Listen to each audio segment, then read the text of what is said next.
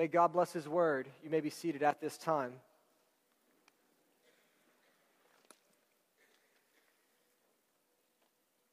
I absolutely love the way that Luke begins his account. He says, But on the first day of the week, at early dawn, they went to the tomb. You see, it's a new day, it's a, it's a new morning. They had been following this man named Jesus who claimed to be God. And they, they met this man who claimed that much of their ways were really just living in death and they were not experiencing real life. And they had walked with him and they had loved him and they had listened to him. But now he's dead. He's been killed by the religious and the political authorities of his day. And they think a new era is beginning. They think the era of life without Jesus is now beginning. And they're right, a new era is beginning. But what they thought was going to be just a mundane, depressing day of mourning turns into a day that would change human history more than any other day in all of eternity. I want you to note that women were the first ones to notice the resurrection. The men are hiding, crying, depressed, and whining, and the women are going to the tomb. At least they're being productive in their mourning. Amen? But also notice this women are going in a group because women do everything in a group, right? They go to the bathroom in the group, go to the tomb in a group. They got to roll together. You see, we're born into a world of death. You ever notice that? We walk to the tomb every single day. If you're not walking with Jesus this morning, if you're not a, a believer, I'm just going to be honest. You can take my words, you can leave my words. It's just my job to deliver the mail. You can open it if you want. It's up to you. That's on you. But if you don't walk with Jesus, Every morning when you wake up, you just walk to an empty tomb because death is coming. And, and you can live your life and ignore the tough questions of life. And you can do what most people do, and they just kind of act like death isn't real. And then when it shows up, they act all sad, but then they get over it. And they don't ever really deal with it. They just kind of forget a little bit more about it until the next person dies or until they die. We're told that death is the end of all things. And the women who approached the tomb on that earth changing morning believed that death was the end of Jesus. And if Jesus had really not been risen, then they would have been justified in their manner, and we would not be sitting here right now. Many of you would probably not even be, have been born if it was not for the resurrection. But when they show up to the tomb, they realize he's not there. And I love, and the two men, I believe that those men are angels. And I love what the men say. I love their line. It's summed up into one phrase Why do you seek the living among the dead? Why do you seek the living among the dead? Let me ask you that this morning. Why do you seek the living among the dead? Why do you seek life in a world where there is death? Why do we constantly go back to the same things that don't satisfy us after they've already previously not satisfied us? Why do you go to that dying sin? Why do you go to that lust? Why, why do you go to that jealousy? Why do you go to that covetousness? Why do you go to murder and slander? Has it ever satisfied you before? But we often try and find the living among the dead. And so, what the angels say is, Jesus isn't here. He's alive. He is risen. Because let me tell you what happened. Jesus did not die because he was unable to continue living. Jesus laid down his life on his own will and under the will of the Father to pay for our sins. And so when Jesus died to pay the penalty of our sins, he had done it. There was no reason for Jesus to remain dead anymore.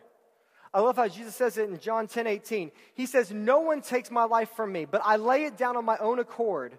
I have authority to lay it down, and I have the authority to take it up again. This is the charge I have received from my Father. And they kept missing this. You see, he kept telling his disciples and his followers that he was going to die. And they kept ignoring it. They kept not thinking about it. The same way we don't like to think about death. We just keep ignoring it. We keep getting told, and we just ignore it.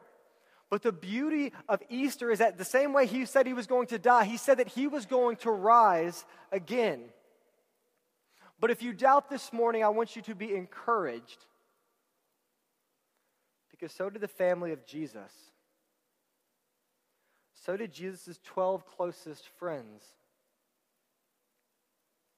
Doubting is a part of life. But I want to remind you this morning that just because you doubt, that does not mean that you don't believe. And just because you doubt, that does not necessarily mean that reality has changed. Just because I doubt whether or not my wife loves me has no implication on the reality of whether or not my wife really loves me. Sometimes we don't realize that our, our, our doubt is really just more emotions or, or a tough time in life. Walking with Jesus can be messy sometimes, it can be tough. But Jesus is alive and he's changed the world forever. But here's the question I want to answer this morning Why did Jesus rise? We've been in a series recently, and the series has been titled the Why Jesus series. And we, we asked the question, why did Jesus come and live? And James Yandell preached a great sermon for us. And the reason why Jesus came and lived is to restore the world and to pay for our sins. And then we answered last week, why did, why did Jesus die on the cross? And we answered that last week, because someone had to die. Because when we chose sin, death entered the world.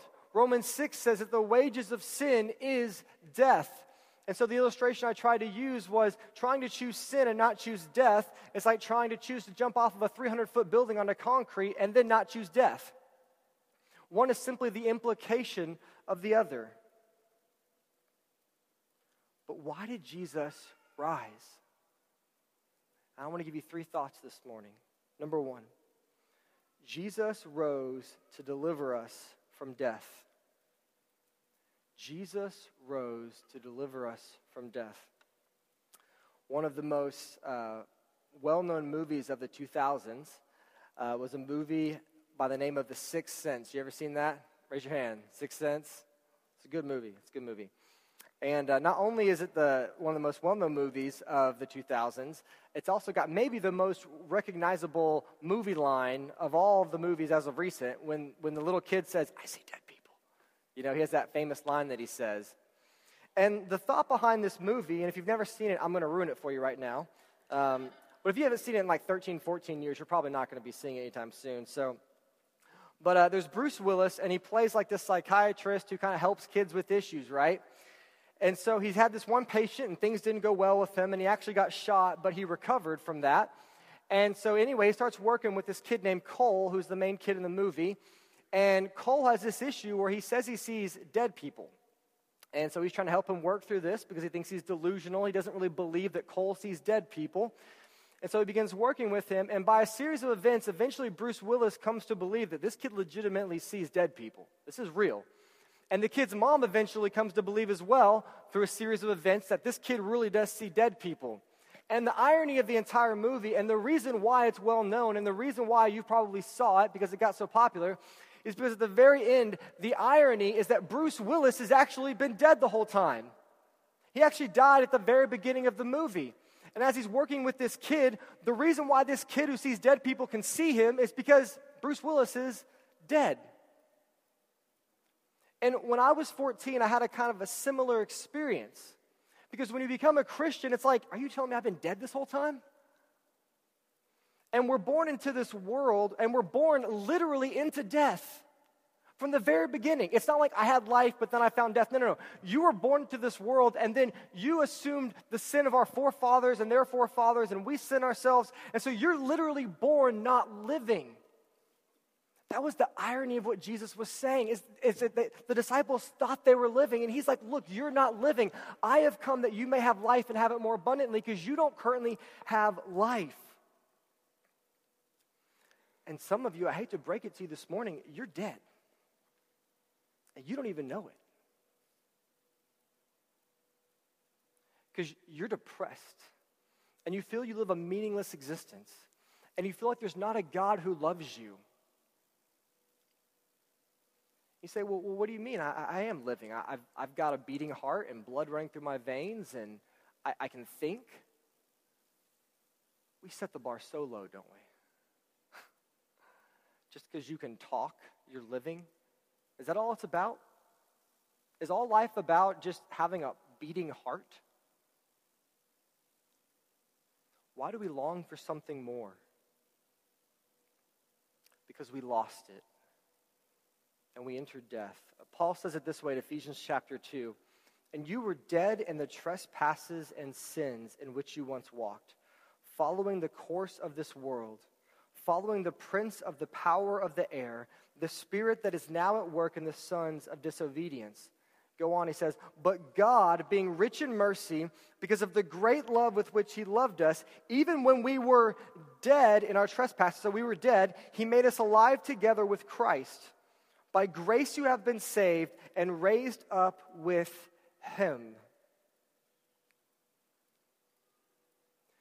Jesus rose to deliver us from death.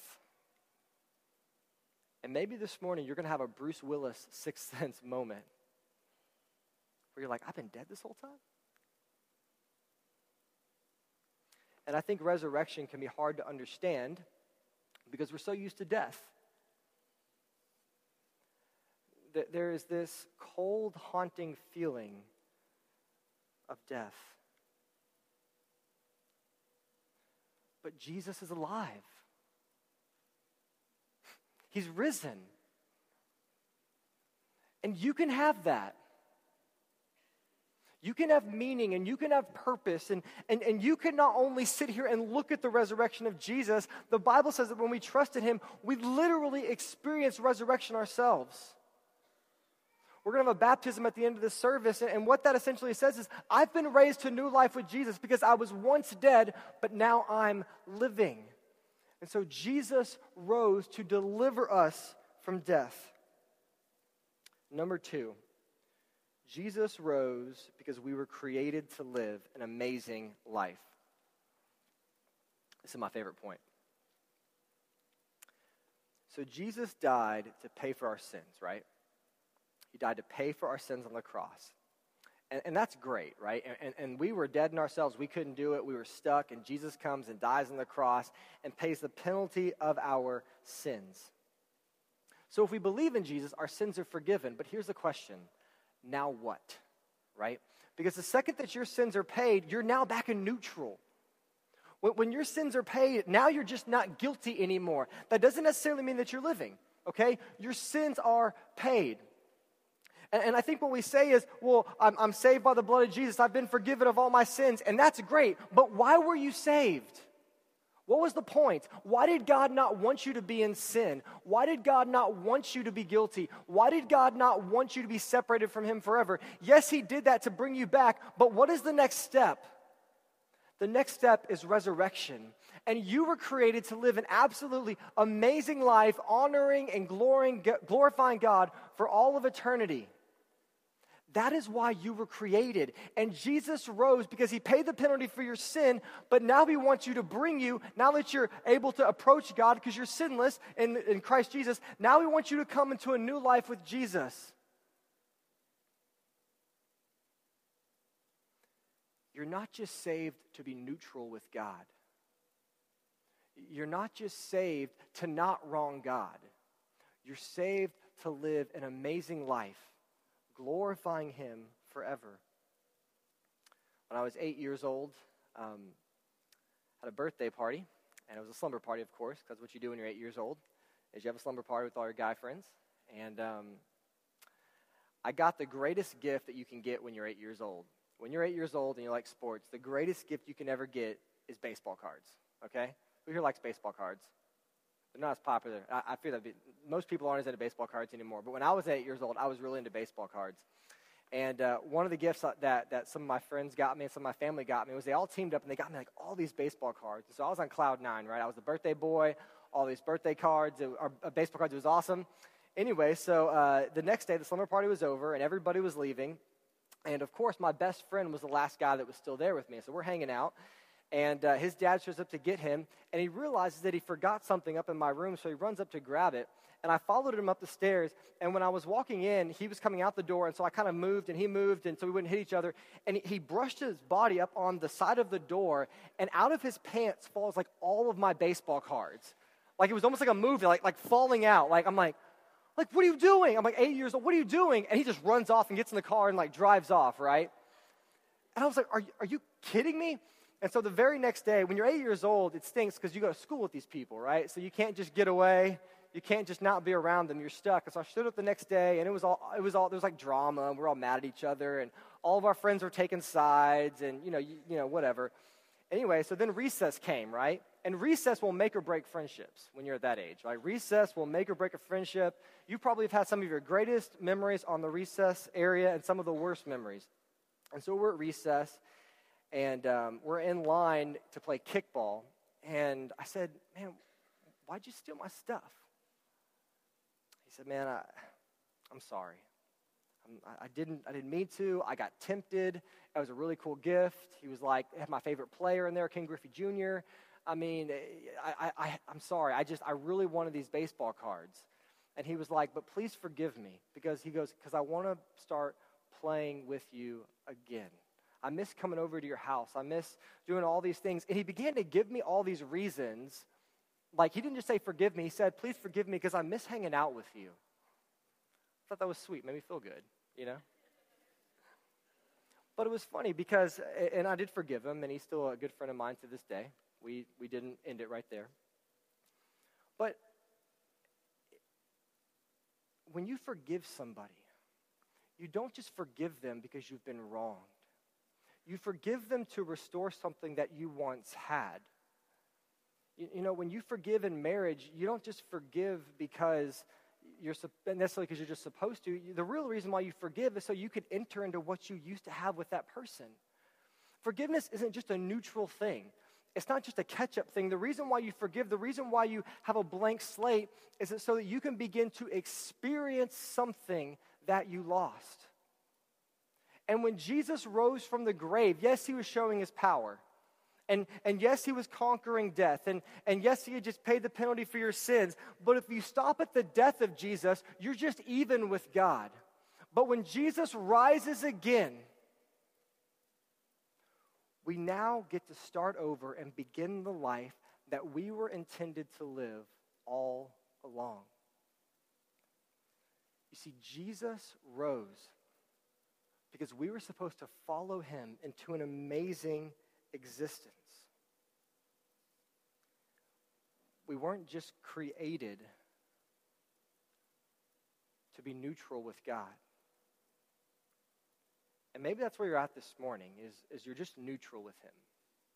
You believe and, and, and you believe that Jesus has died for your sins, but you're not experiencing the resurrection in your life.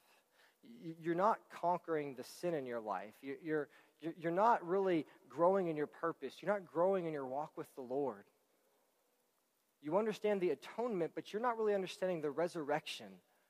The resurrection is not just a detail in our lives, it's the basis for new life.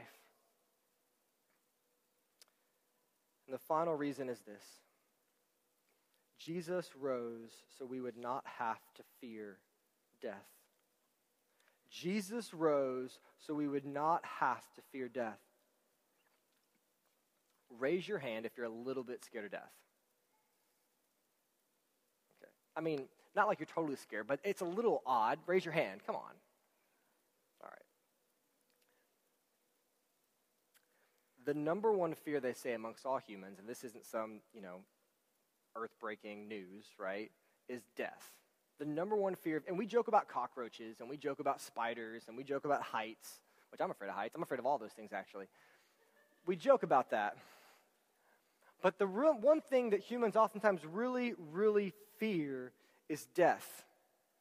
And, and while we, and I think sometimes we get too spiritual about it, like we act like, I'm not afraid of it at all, you know? You're a little scared. You have hope in your death. You have hope and you know what's going on, but anything that you haven't experienced, it's a little bit tough, right? Like it's kind of, because you think, well, then if I'm going to die, what's that, what's that mean? I, I get a disease or I fall off a building or, you know, like, like how that happens is scary. Death is a really scary thing. But Jesus rose so we would not have to fear death. Or I think a better way to say it is so that we would have hope in our death. I'm about to tell you the most embarrassing thing about me that I've almost never told anybody. I don't even think my family knows this. And I probably shouldn't have chosen Easter to tell the most embarrassing story. And the thing I'm, one of the things I'm most ashamed of in my entire life.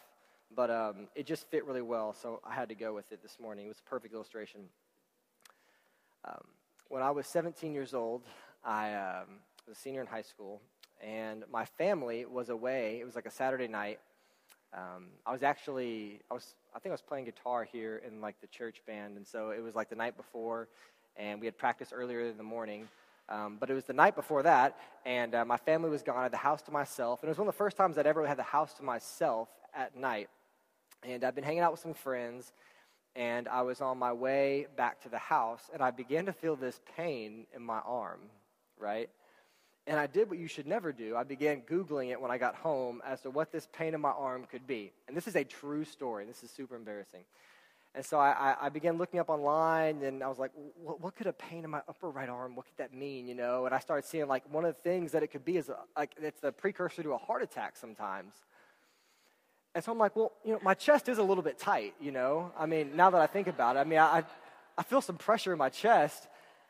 And so I kept looking and I, and I, tried to ignore it, but the pain, I mean, it was just random and it was sharp. And I was, I started feeling this tightness in my chest and I kept reading online and YouTube and videos. And, and literally, I was like, like my, my chest begins to start hurting more and more and more. And I feel this pounding in my chest. And then I get freaked out. This is what did. I was like, oh my gosh, I'm home by myself. Like if something happens, nobody's here. What am I going to do? So I go downstairs and I grab my phone. I try to call my family. Of course, they don't pick up. That was back before we had really good cell phones. And so it was kind of like hit or miss. So, anyway, no one's picking up the phone. It's like midnight at night. I, th- I think I might be having an actual heart attack. Okay, I think it's coming, right? And so I start, my, my heart's hurting more and more. And I'm really getting scared. I'm really, really getting freaked out. And I'm like, I, I think this might be legitimate. So, in order to Eh, just in case I were to have a heart attack and faint, I decided to get my phone and go stand outside. Because at least if I faint, maybe someone will see me lying outside at midnight, right? And so I'm out there literally in my boxers and my t shirt with the phone in my hand, panicked because I think I'm having a heart attack. Actual true story. And let me tell you, the hardest part about it was it got so bad, I literally called 911. 17 years old, perfectly healthy, I got myself freaked out. I haven't told anybody this. I think I'm having a heart attack, and so I called 911. and the operator picks up 911 emergency, how can I help you? And the hardest part about it was when I literally heard myself saying, I think I'm having a heart attack. I think I'm having a heart attack. Please come get me. And look, well, where are you at? So I told them my address and they came over. And literally, the second that I said, I think I'm having a heart attack, I felt this pain in my, I, I thought it was beginning, okay? And I felt it. And I was like, oh, this is it. And no one's around. This is it. I'm 17. I'm not even married. I've, I've never even gone to college. All this. I'm not going to make it to band practice in the morning. Like, this is it. And they're going to find me in the front of my house in my boxers thinking, what happened to this guy? And I'm like, I think I'm having a heart attack. And so literally they send two ambulances down my cul-de-sac street at midnight. They come, I'm pretty much in my underwear outside, and they pull up, and the guys are trying to be really nice about it, but they're like, Is everything okay? I'm like, I think I'm having a heart attack. And they're like, You wouldn't have been able to pronounce that as well if you were having a legitimate heart attack and, and they were like, well, well, what's wrong? I was like, did you, did you, are, you, are you doing anything? And eventually one of the guys, he goes, be honest, are you on drugs? I was like, no, I'm not on drugs. they thought I was on drugs. And that was the one moment in my life I literally thought I was going to die. I know it sounds funny, but like I literally thought I was going to die. I thought that was the end. And, and you said, well, that wasn't true. You had no reason to believe that. It was a false, false alarm. But in my mind, I thought, it, I thought that was it.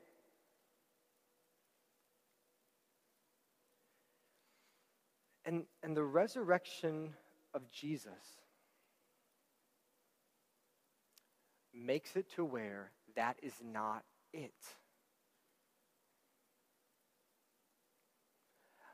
The sad thing is that we fear death. And, and we spend all this time fearing something that shouldn't have to be feared. You ever worried about something that never happened?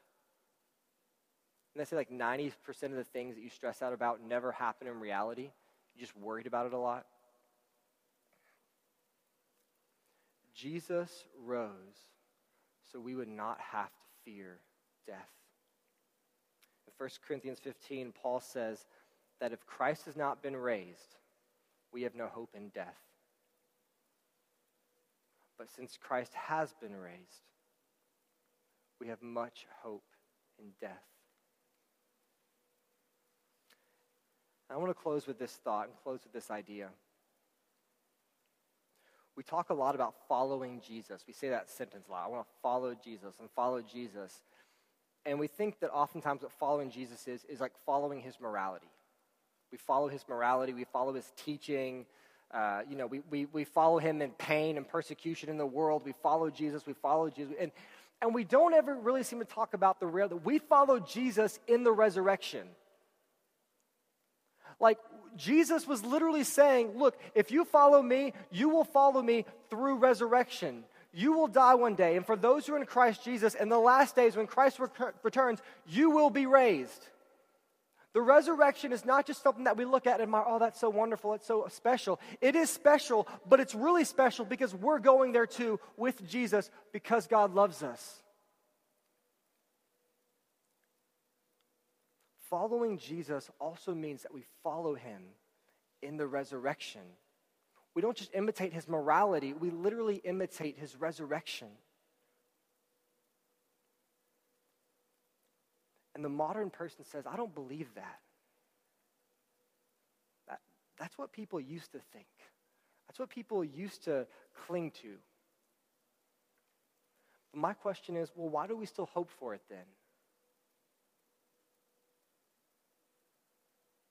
Most of the things that you long for, there is a fulfillment. In fact, uh, it's a common saying by C.S. Lewis. Uh, the idea was essentially that, look, when, when you desire something, that's proof that there is a fulfillment. And I'm going to guess that every single one of you in here, you don't want to die. You want to live forever. You want to live forever, and you want to live in perfection. And the way that we can know that, because Jesus said in John 14, 6, that I am the way, the truth, and the life. And that when we come to Him, we find the way, we find truth, and we find eternal life. Today, as we celebrate Easter, I want us to literally follow Jesus into the resurrection. If you don't know if you're a believer this morning, if you're not sure, you're like, I've heard this and I kind of like Jesus, Scripture says that if you confess with your mouth that Jesus is Lord and you believe in your heart that what? That God raised him from the dead, then you will be saved.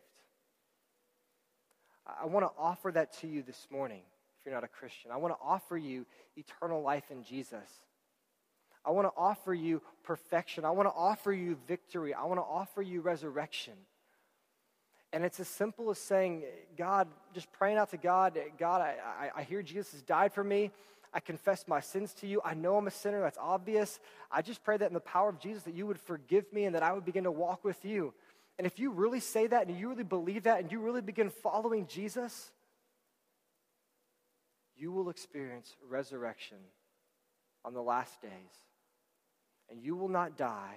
You will simply fall asleep in a few years in waiting for eternity.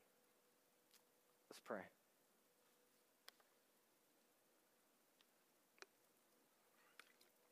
God, I thank you for overcoming the grave. I thank you for the hope that's in the Bible. I thank you that, uh, God, even something as small as a new building just, just reminds us, God, that things don't have to remain dead. Broken things don't have to remain broken in your power. And I pray that in this moment, if there's anybody in this room who doesn't know you, I pray today would be the day where they know that they will never have to die. I pray we would put aside our modern arrogance, God, that we think we're so much smarter than everybody else. We're still sinful people who need a Savior. And God, we know that death is coming. We know it's on its way.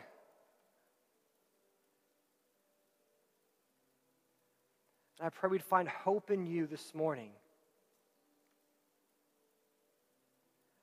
Pray that every person in this room would experience resurrection.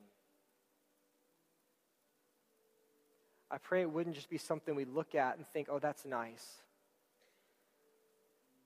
I pray we'd be a part of it. I love you, God. It's in the name of Jesus Christ that we pray. Amen. We're going to sing a song, and if you need prayer this morning or you need to talk to somebody about Jesus, well, people up here at the front waiting for you. But stand with us as we sing.